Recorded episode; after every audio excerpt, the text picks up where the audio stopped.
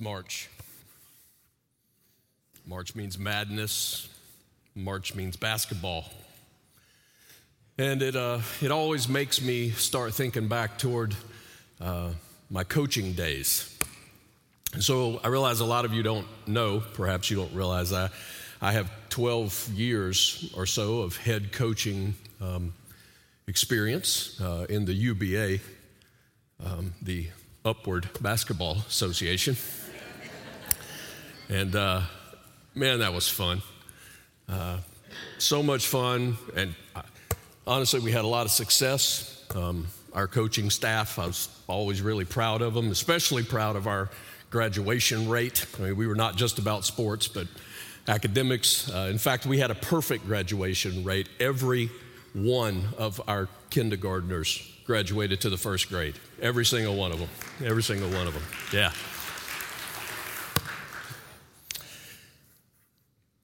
Back when we taught upward, and really anyone who learns the game of basketball, um, there's something that seems really simple, but it's vital to really making the game work for you.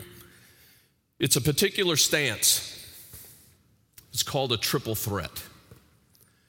Um, the way it works is when you receive the ball, so let's say you catch the pass, um, there is a, a, positioning of your feet, there's a positioning of your hands, there's a positioning of your body. Your, your feet need to be uh, at least shoulder width or so apart. Um, your, your, the leg that is your strong hand, I'm right handed, so your, your, your foot on that side is a little bit in front of the other one. You're gonna bend your knees a little bit, uh, create a, a, a lower center of gravity. Your hands are in a specific place on the ball. One's behind the ball, one's beside the ball. Looks a lot like if you would shoot. That's, that's the position. But it's there so that when you tuck that ball into your hip, all right, you can protect it. So you've got a defender who is in front of you, but two hands on the ball, tucked in a way, you're able to keep them, and then you just simply lower. If you're trying to move from side to side, you, you lower in order to protect the ball. Well, what this position gives you is you got options. Uh, there's a defender in front of you, but you can protect the ball and, until perhaps you're ready to make a pass. All right? You got a pivot foot that cannot move, right? Typically, again, it's going to be your strong leg because, again, I'm right handed, so I can jump better back in the day with this leg. And, and so you're able to pivot until you can make a pass. That's one option. Um, the other option is you're going to make some sort of a fake and then actually drive with the ball. That's a second option. And then your third option, depending on how the defender plays you, you, you give a fake and then you're able to shoot. Thus, it is a triple threat pass, drive, shoot. But the key to making that work is the stance. If you don't hold the ball correctly, ball stolen. If, if your feet aren't right, you're not in a position to quickly respond, uh, take a shot, for example. It's all about the stance. What used to happen with, with kids when we were first start to teach them, uh, the defender would run up to them and they would immediately.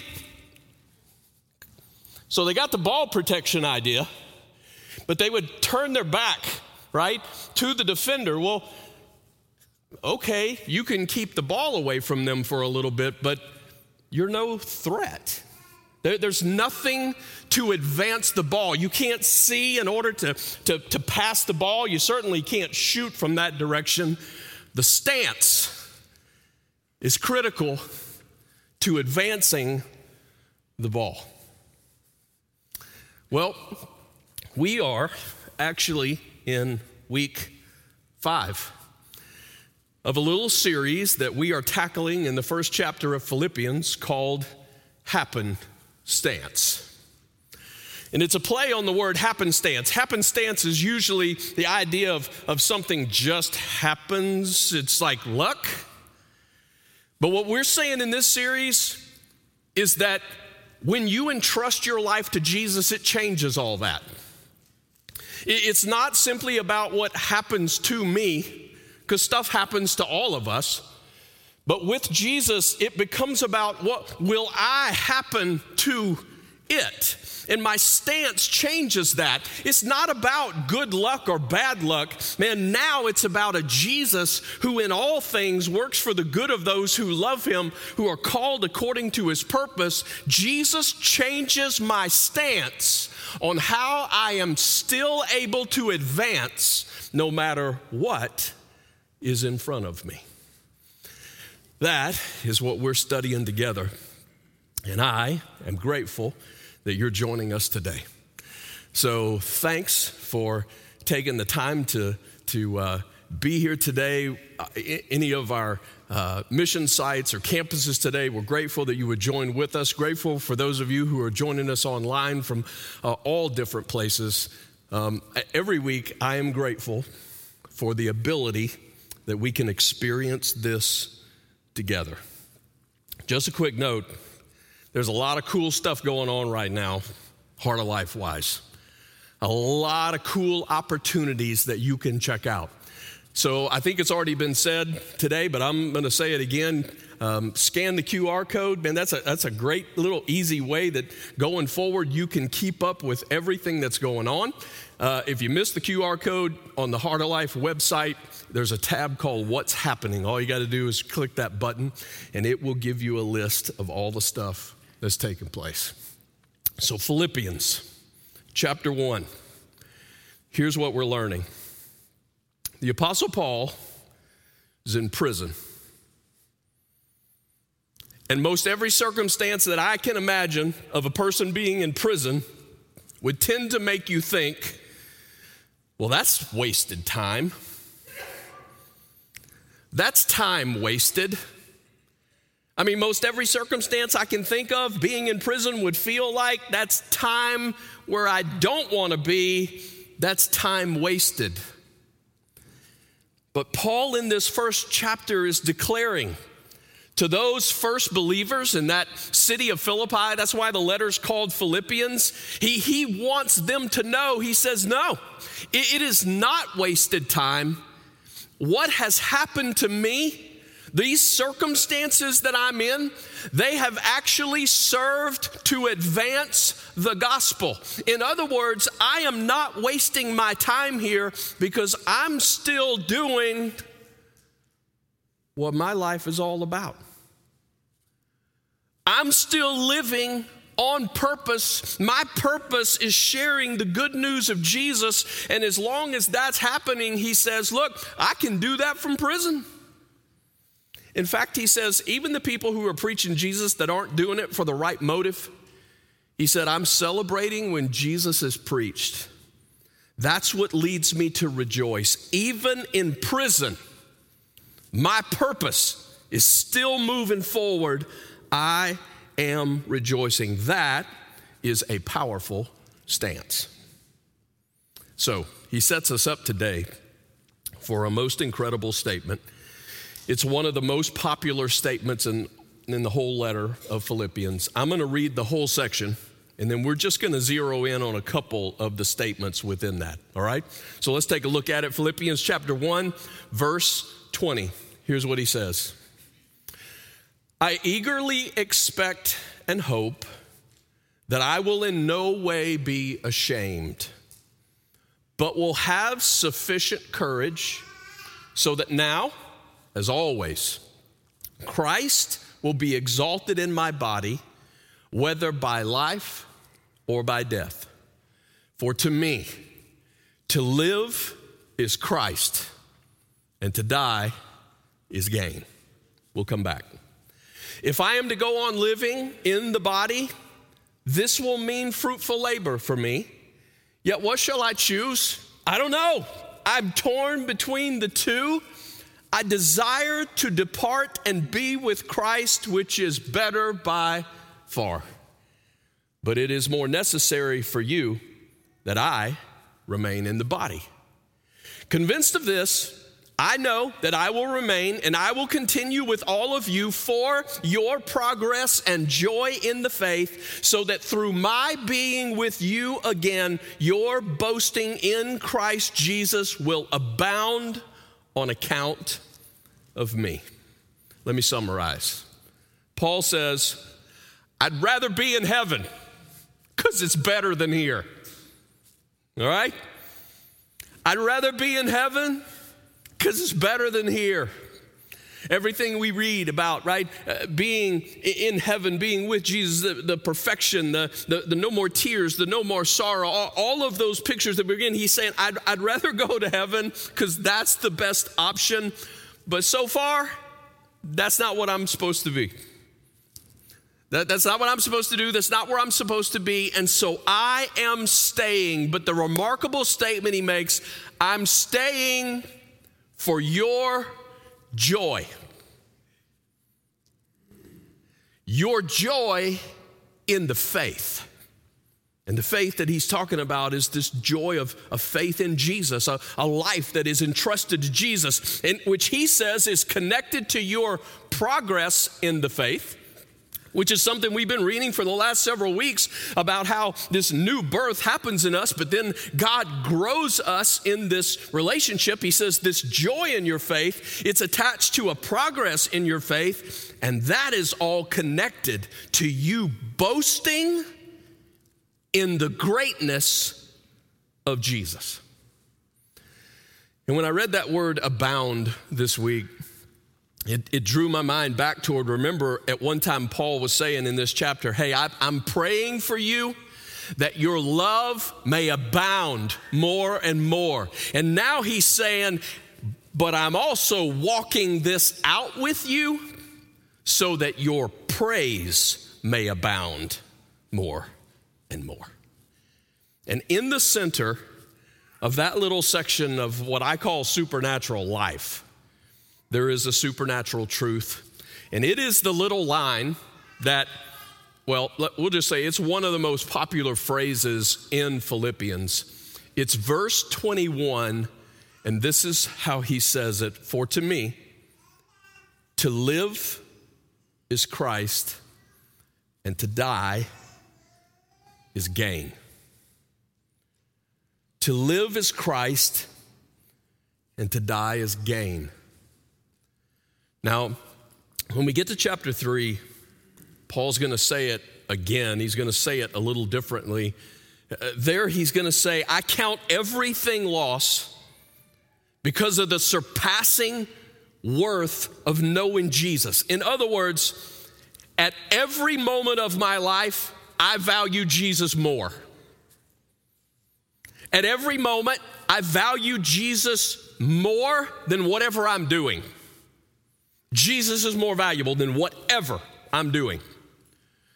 At any given moment, whatever I may have, Jesus is more valuable than whatever I could possibly possess.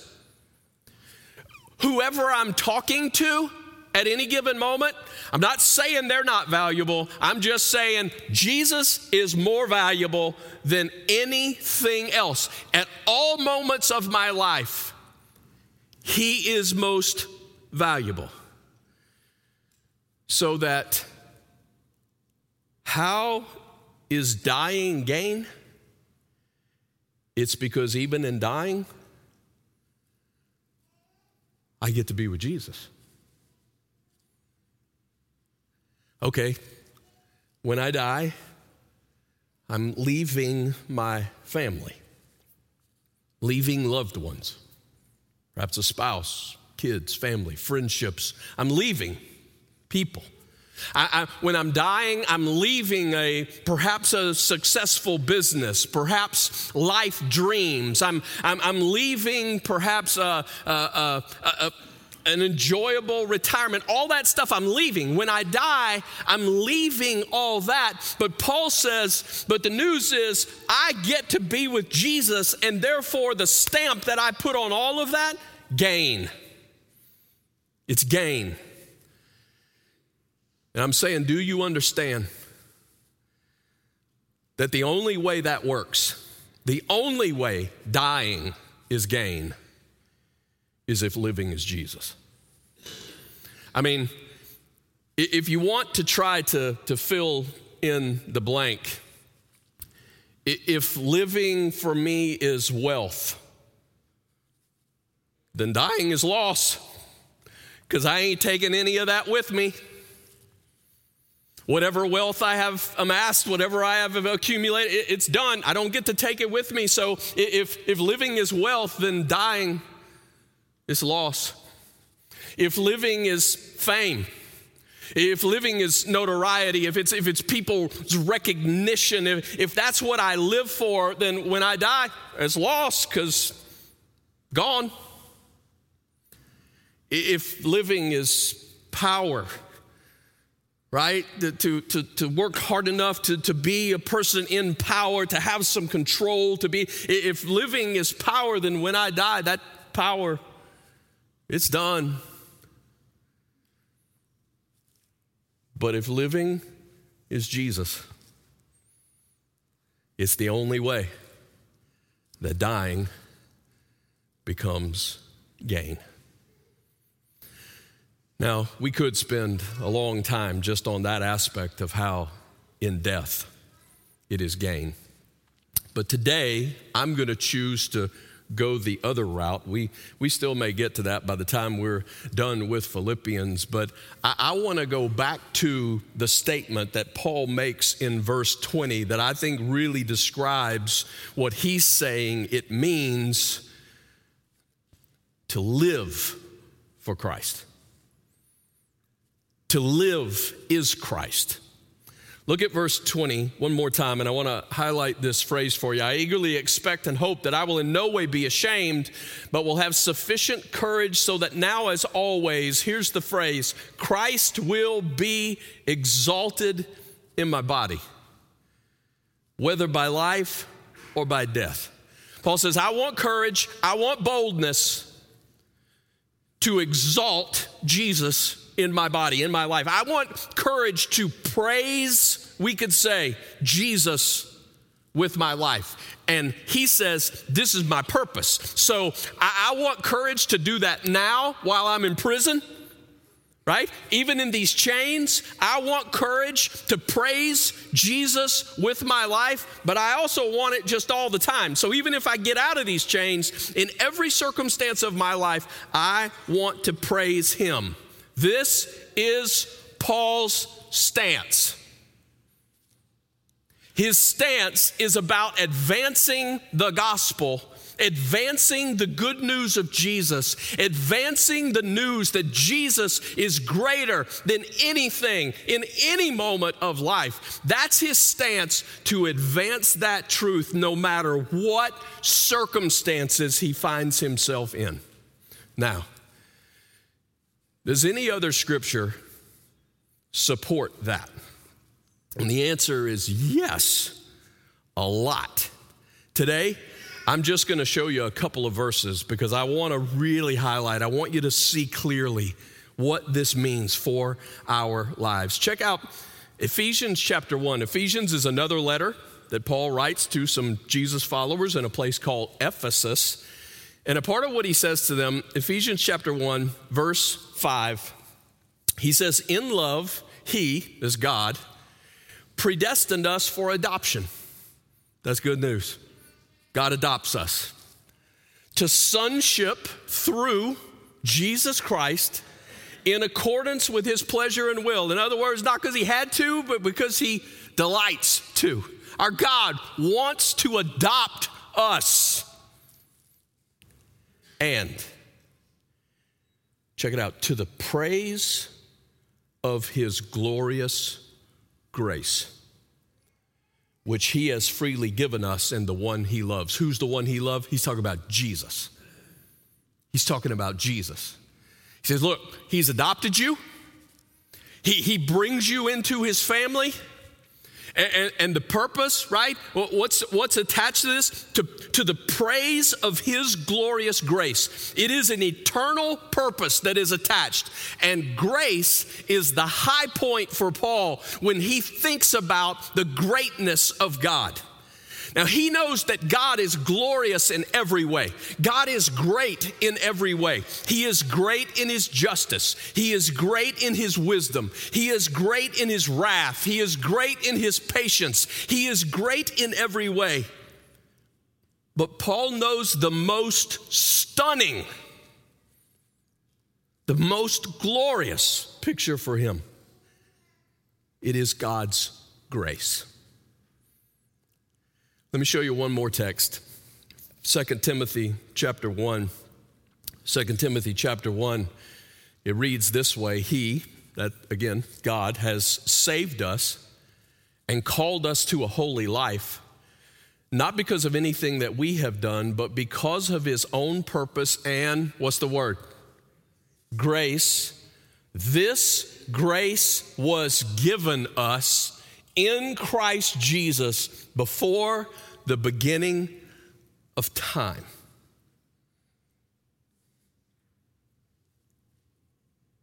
You mean You mean God planned grace before he even created this, this world?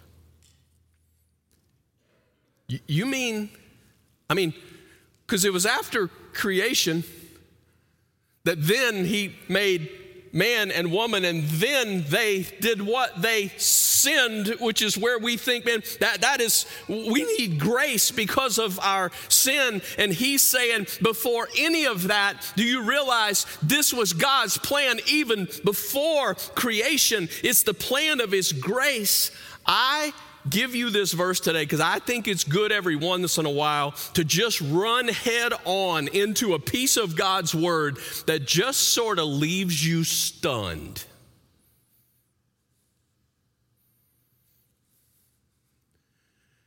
That makes you realize how magnificent this grace of a God that didn't just react when we sinned against him but before time began, he planned grace. There are moments that I read those texts and it just sort of leaves me shaking my head. I believe it, but it's just almost too much. God knows what the high point of His glory, His greatness looks like. It looks like grace. And he knows that the high point of that grace is that he would die for us. See, I wanted to make sure we're clear that when we talk about this, this life that praises Him, when we talk about our purpose that, that it comes from eternity past, that it is not cloudy what we're praising. Let me tell you what it looks like. It looks like the perfect, sinless, eternal God who willingly was spit upon, was crowned with thorns, was whipped, was mocked, was killed. That's what it looks like. And that's how God will fulfill his purpose to get glory for his grace everywhere on the planet. It's the news that God himself, the Son of God, would pay the price, would pay the ransom for people like me and for people like you who have a long track record of failing him. That's what Paul knows. And that's why Paul loves the gospel. He loves the good news of Jesus. He loves grace. He loves the God who thought it up and lived it out. And so Paul says, Look, I'd rather be in heaven. Let's just call it like it is. But it's not time for me to be there yet. So I'm here with you to help you with everything I've got, that everything in your life will make Jesus look great because he is. One more time, take a look at that phrase Christ will be exalted in my body.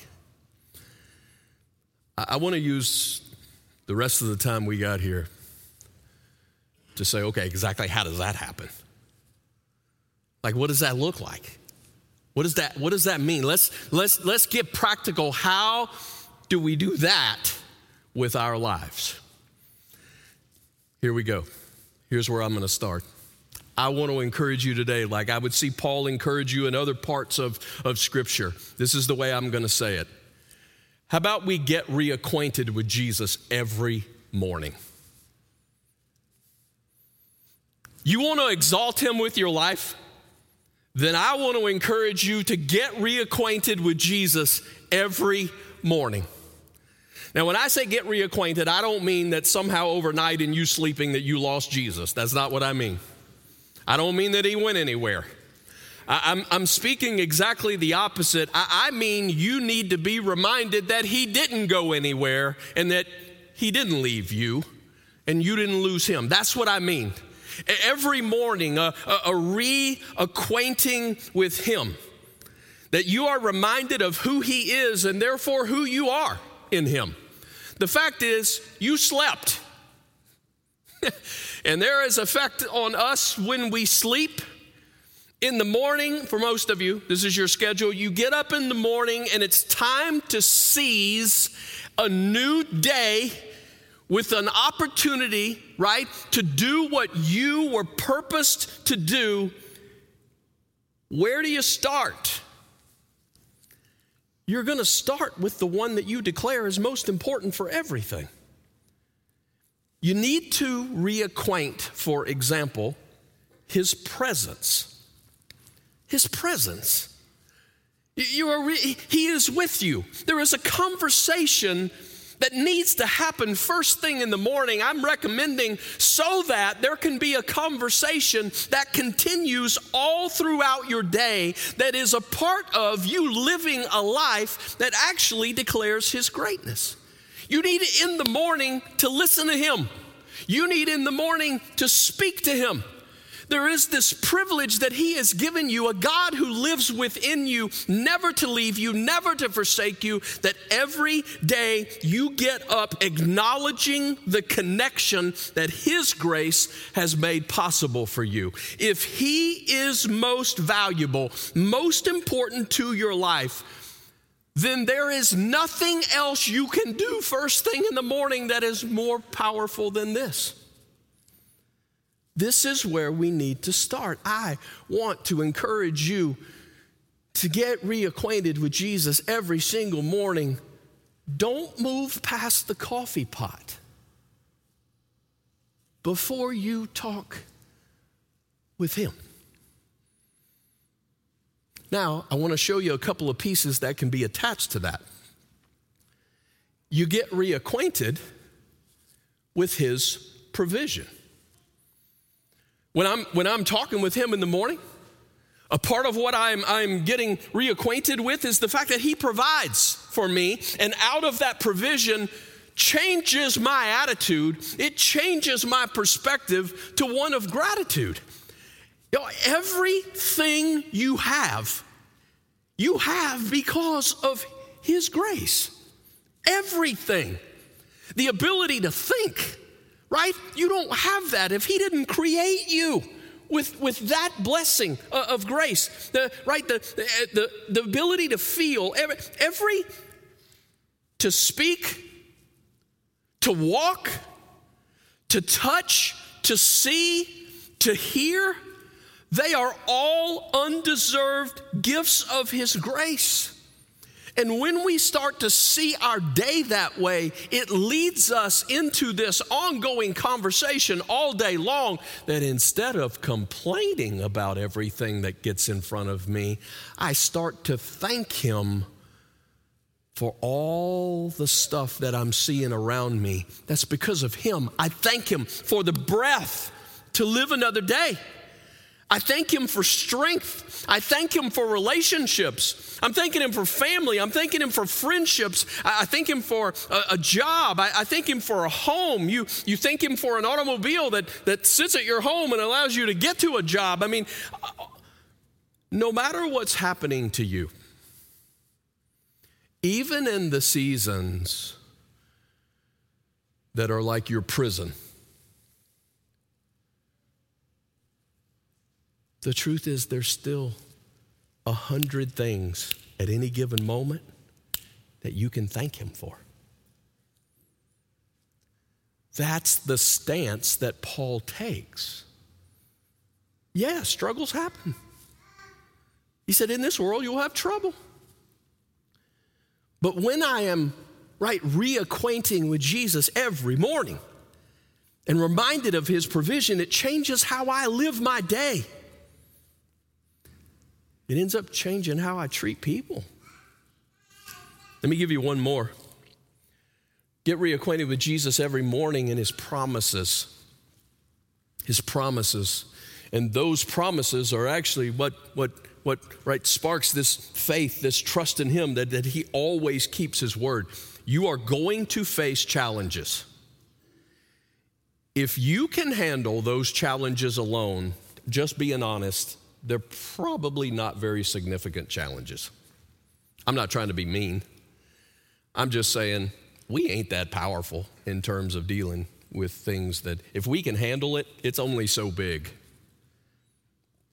But most of us want to be a part of something that's bigger than just temporary. We want to be a part of something eternal. We want to be a part of something that lasts. If you want that, then you need to reacquaint with his promises. And listen, the Bible is full. Think of it in terms of just in Philippians chapter 1, what are some promises that we can already walk away from? How about a God who finishes what he starts? That one will last a while. You get that one first thing in the morning, and you walk in that promise all day long, and no matter what you're going through, you're like, I know, but my God's still doing his thing. My God's still working. He's going to finish the stuff he started. I know it looks like there's some obstacles. I know it looks like this is a challenge, but my God, he finishes what he starts. It is his promise. It is guaranteed, right? He is the God who answers prayer. He is the God who wants to make love abound more and more in you. That's what he says. He, he wants to do, right? He, he is the God who continues to advance His purpose, and therefore, when His purpose is your purpose, then no matter, He cannot be stopped. He is the God who provides everything that is needed for my deliverance. Whether that means at times from a circumstance in this life, or we looked at that word, it means salvation, whether life or death. Those are the promises that strengthen my faith. Get reacquainted with Jesus every morning. Some of you are like, I know, but my best study time is at night, right? Got some night studiers. Like, morning is not when I like to study, right? You might say, I like studying in the morning, but some people, it's like night is the time that I read. That's when I read my Bible. That's cool. That's cool. Read it at night. Write down the promises, right? You're rolling through, and what you're seeing somewhere in there, you're not going to walk away till you see one of those truths, those promises that He gives you. But I'm going to remind you. Then you sleep. So get up in the morning, take out whatever you wrote down the night before, and just get reacquainted with this truth. Get reacquainted with Him, review it, it's kind of like aligning your compass before you tear off into this world. Reacquaint with Him. Reacquaint with Him every morning. It's like a pause. It's a pause. So, how's that segue into me inviting you one more time? That about three weeks from now, we're going to do a thing together as Heart of Life where everybody's going to come together on a weekend and we're calling it Pause. The reason we're calling it Pause, just like every morning, it's a new day where you really want to pause and lean into Him and you want to hear His voice. Well, we just realize in, in the life of our church, the last two or three years, as crazy as all that's been, we recognize some things that God's doing among His people, and it just feels like it's like a new season. And the best thing, best thing we know to do before we tear off into it is to pause. And what if for a, a Friday night and a Saturday morning, we come together and we praise Him because that's what we're made to do, and we learn to listen? How do you hear God's voice? What, what if we do? That's what pause is all about. And so I want to encourage you to be a part. I know it's giving your time, but I unashamedly would say, what are you going to give greater time to than the praise of Jesus and learning to hear his voice? All right, let me give you another one.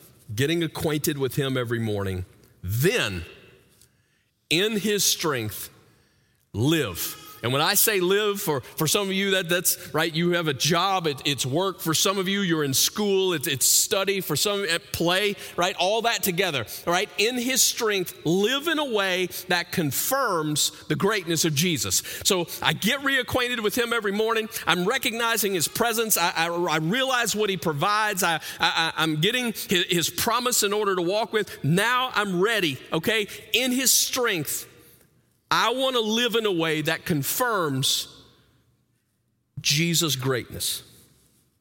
Let me show you an example. I'm going to give you three words, but let me, let me give you a scripture.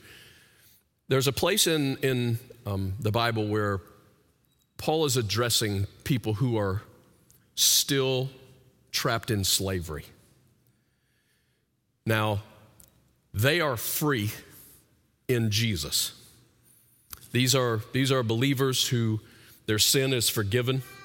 They're no longer tied to their guilt and, and their sin. They have been set free by Jesus, but they are still slaves in this world.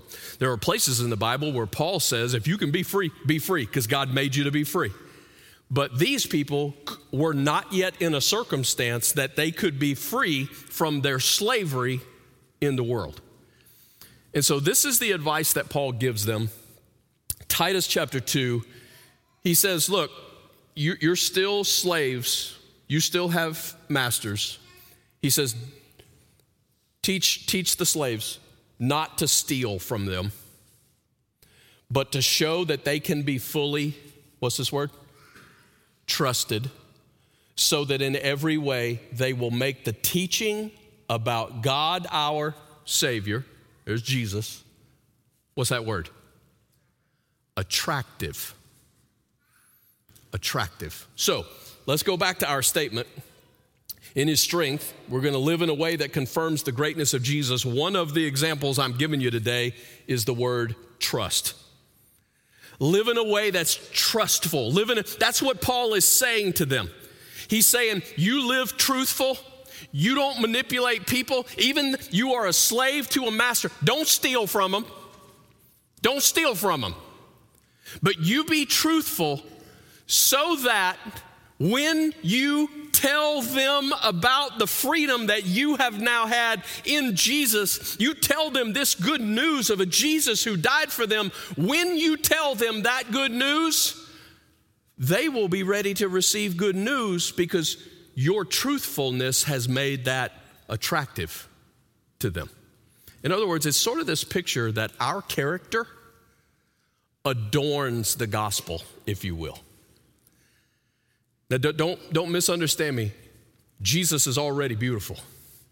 He's already glorious. He's already greater than anything else. But your character adorns that truth so that when you're sharing Jesus with someone, it makes them attracted to that. Um, put it this way for Christmas, I got my wife some earrings. She wanted some because she lost the other ones like in Taiwan or some place in the world that we can't go get them, all right? So she had lost some earrings that she really liked, and so I got her some nice earrings for Christmas, all right? My wife is beautiful. Me putting earrings on her doesn't make her more beautiful. But it does draw attention to the truth that she's beautiful.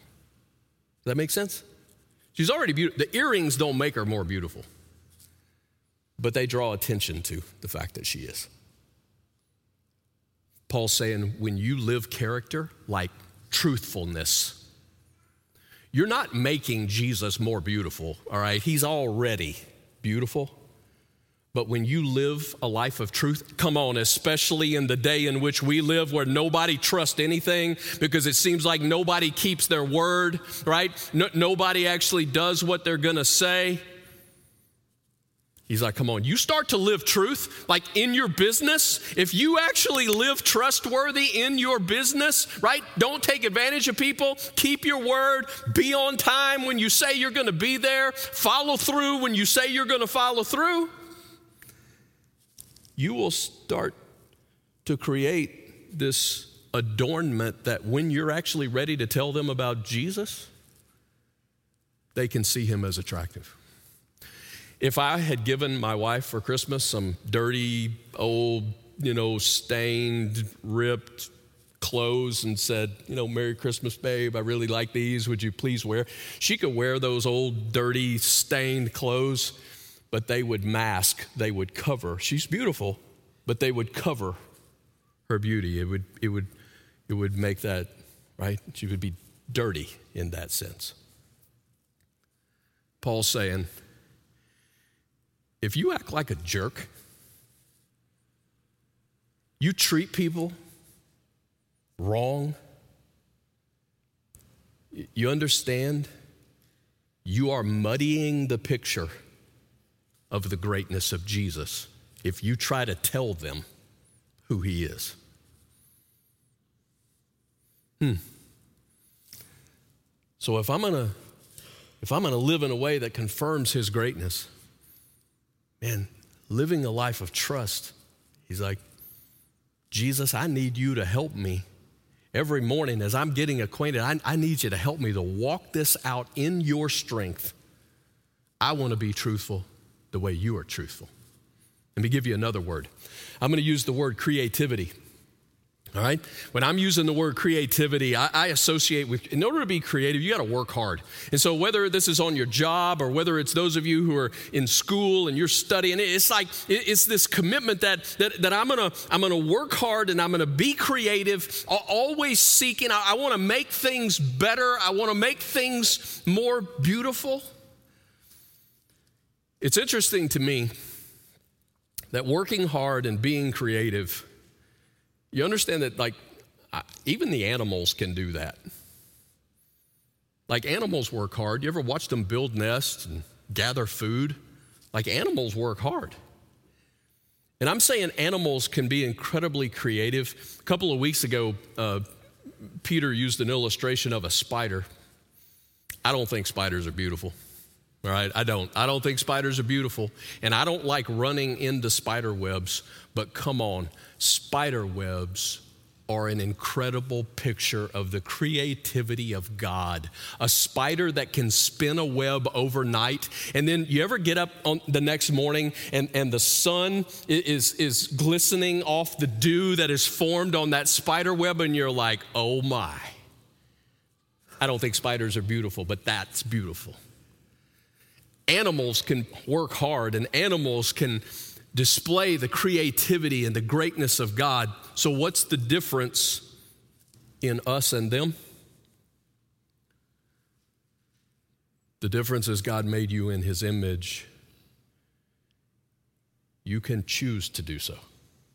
You can think about doing so. You can plan to do so. You can trust Him in doing so, and you can praise Him in doing so. When you go to work, you go to work. It is this, con- this conscious thinking that says, God, will you help me to work? like I need to work today. Help me to work hard. Help me to be responsible. And God, will you pour into me as much creativity as you are possibly willing to pour into me? And on this day, I'm going to work hard and I'm going to be creative and I'm going to do it in complete reliance upon you. And I'm dedicated. This is all you, God. All you. Let me give you one more word unselfish. Unselfish. You want to live in a way that confirms the greatness of Jesus. When I say unselfish, I'm talking about live to benefit others. Let's talk business for a second. Some of you are in business, you own a business, you're part of business. Um, you should, you should, as a part of your business, make money. Okay? In fact, I would say your goal is to make enough money that you don't have to rely all the time on other people to meet the basic needs of your life.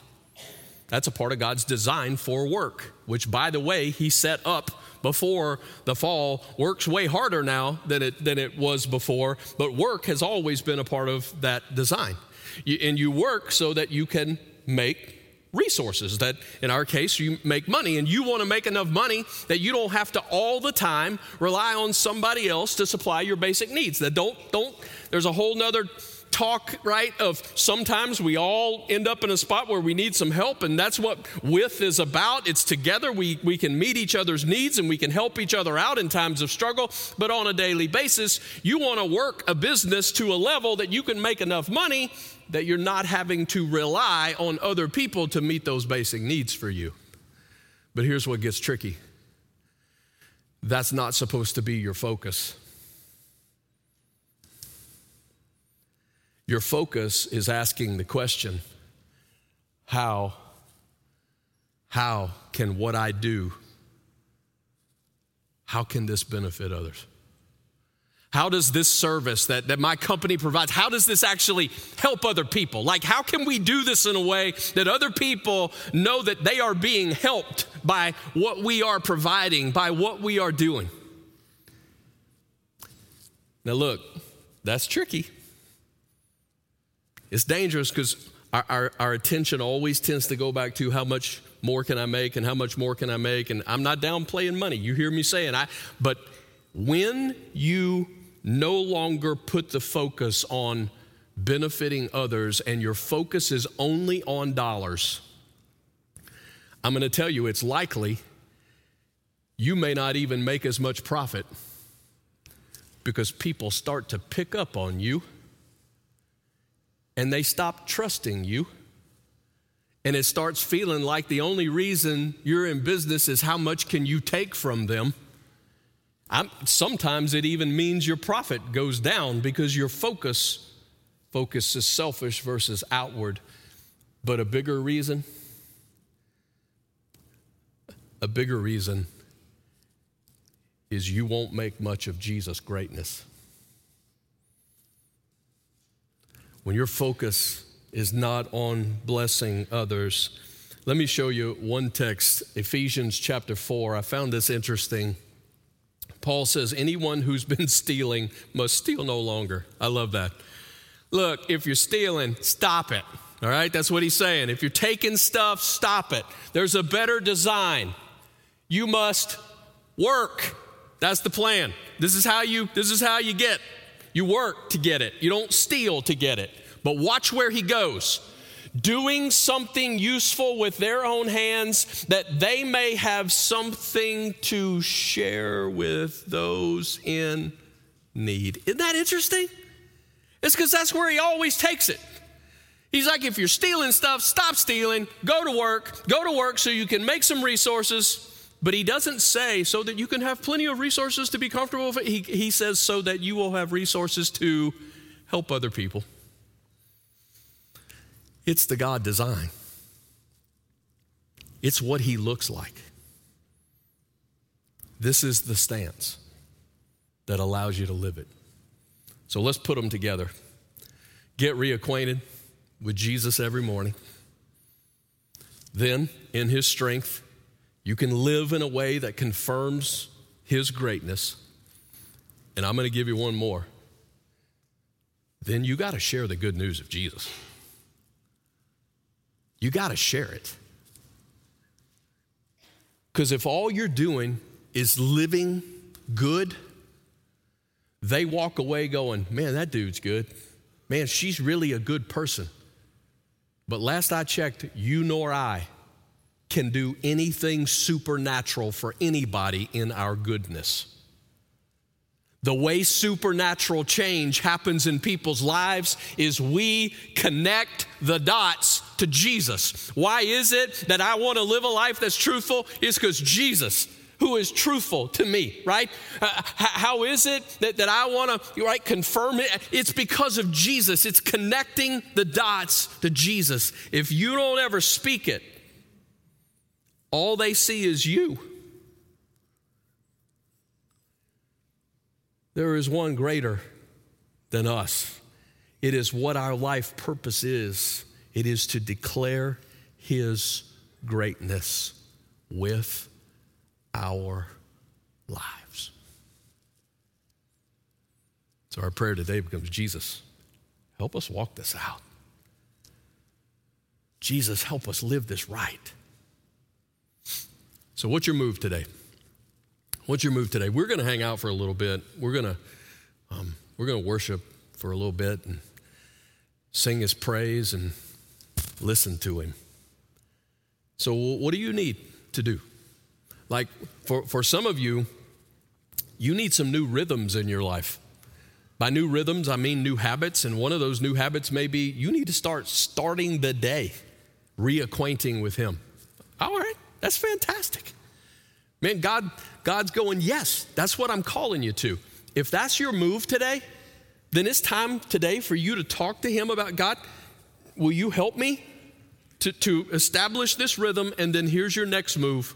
Somebody else, where you are, in this room, wherever you may be, somebody else in that arena with you, I would encourage you to tell them, hey, this is what I think God's calling me to. Will you pray for me? Will you pray for me? Now, I realize that's a little bit risky, but it's not all that risky if some of you know people, some of you have some folks that you would lean into and trust a little bit. Why would you not go that far if this means that much? To just say, here's what I need to do. Will you pray for me?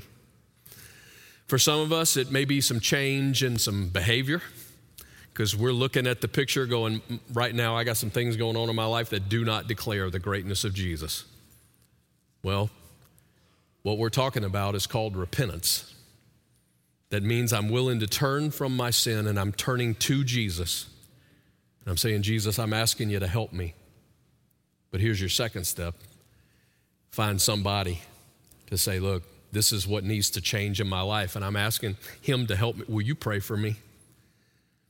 Maybe it's to speak the good news boldly. Some of you are man, you're, you're trying to live truthfully and you're, you're trying to walk those things out with integrity, but all that's missing is you have not yet connected the dots. And you just have not yet simply said, here's who Jesus is, and here's what he's done for me, and here's what he'll do for you. So today, maybe that's your prayer, is for boldness, but your second step, not only asking him for that boldness, is to find somebody and just to say, hey, will you, will you pray for me? That I will be bold where He calls me to be bold. Man, I am not going to give up on with. I am not going to give up on this beautiful design that God has called us to. He wants your life to be so incredibly beautiful in Him. And He's given you one another to help us fight for that. Let's praise Him and let's live it. God, I thank you for your word today, and I thank you for what you're going to do in these moments together. God, as you speak, give us ears that'll hear. God, give us a willingness to go after what is life for us. That even in death, there's gain. Give us ears to hear. God, today, thank you for what you're going to do in our hearts. In the name of Jesus, I pray it. Amen.